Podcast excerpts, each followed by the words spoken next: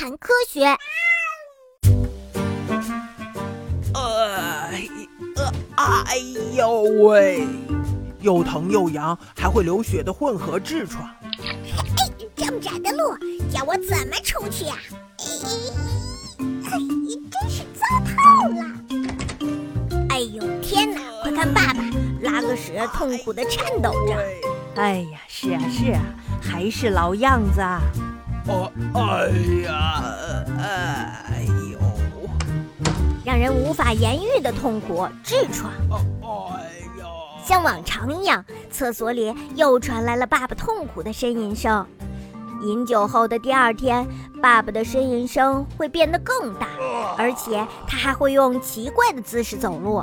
爸爸告诉我，他只是便秘而已，但是我知道，肯定还有别的秘密，那就是谁都难以启齿的痛苦，得了痔疮。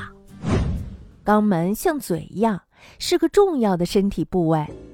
众所周知，肛门是我们把便便排出体外的通道，它位于直肠的下面，由肛管和肛门两个部分组成。在肛管皮肤与直肠黏膜相连接处，还有一道锯齿状的警戒线——齿线啊。痔疮这种病呀，有着程度上的差异，而且百分之四十左右的人都得过痔疮。因为呀，它也算得上是一种大众病了吧？比例？大部分的人得了痔疮后，都会一个人默默地忍受着疼痛，不去医院检查，更不愿告诉别人。而要是别的地方犯了一点小毛病，人们大都会毫不犹豫地去医院。可能是因为人们觉得肛门是一个不雅的部位，所以连“肛门”这个词都羞于启齿。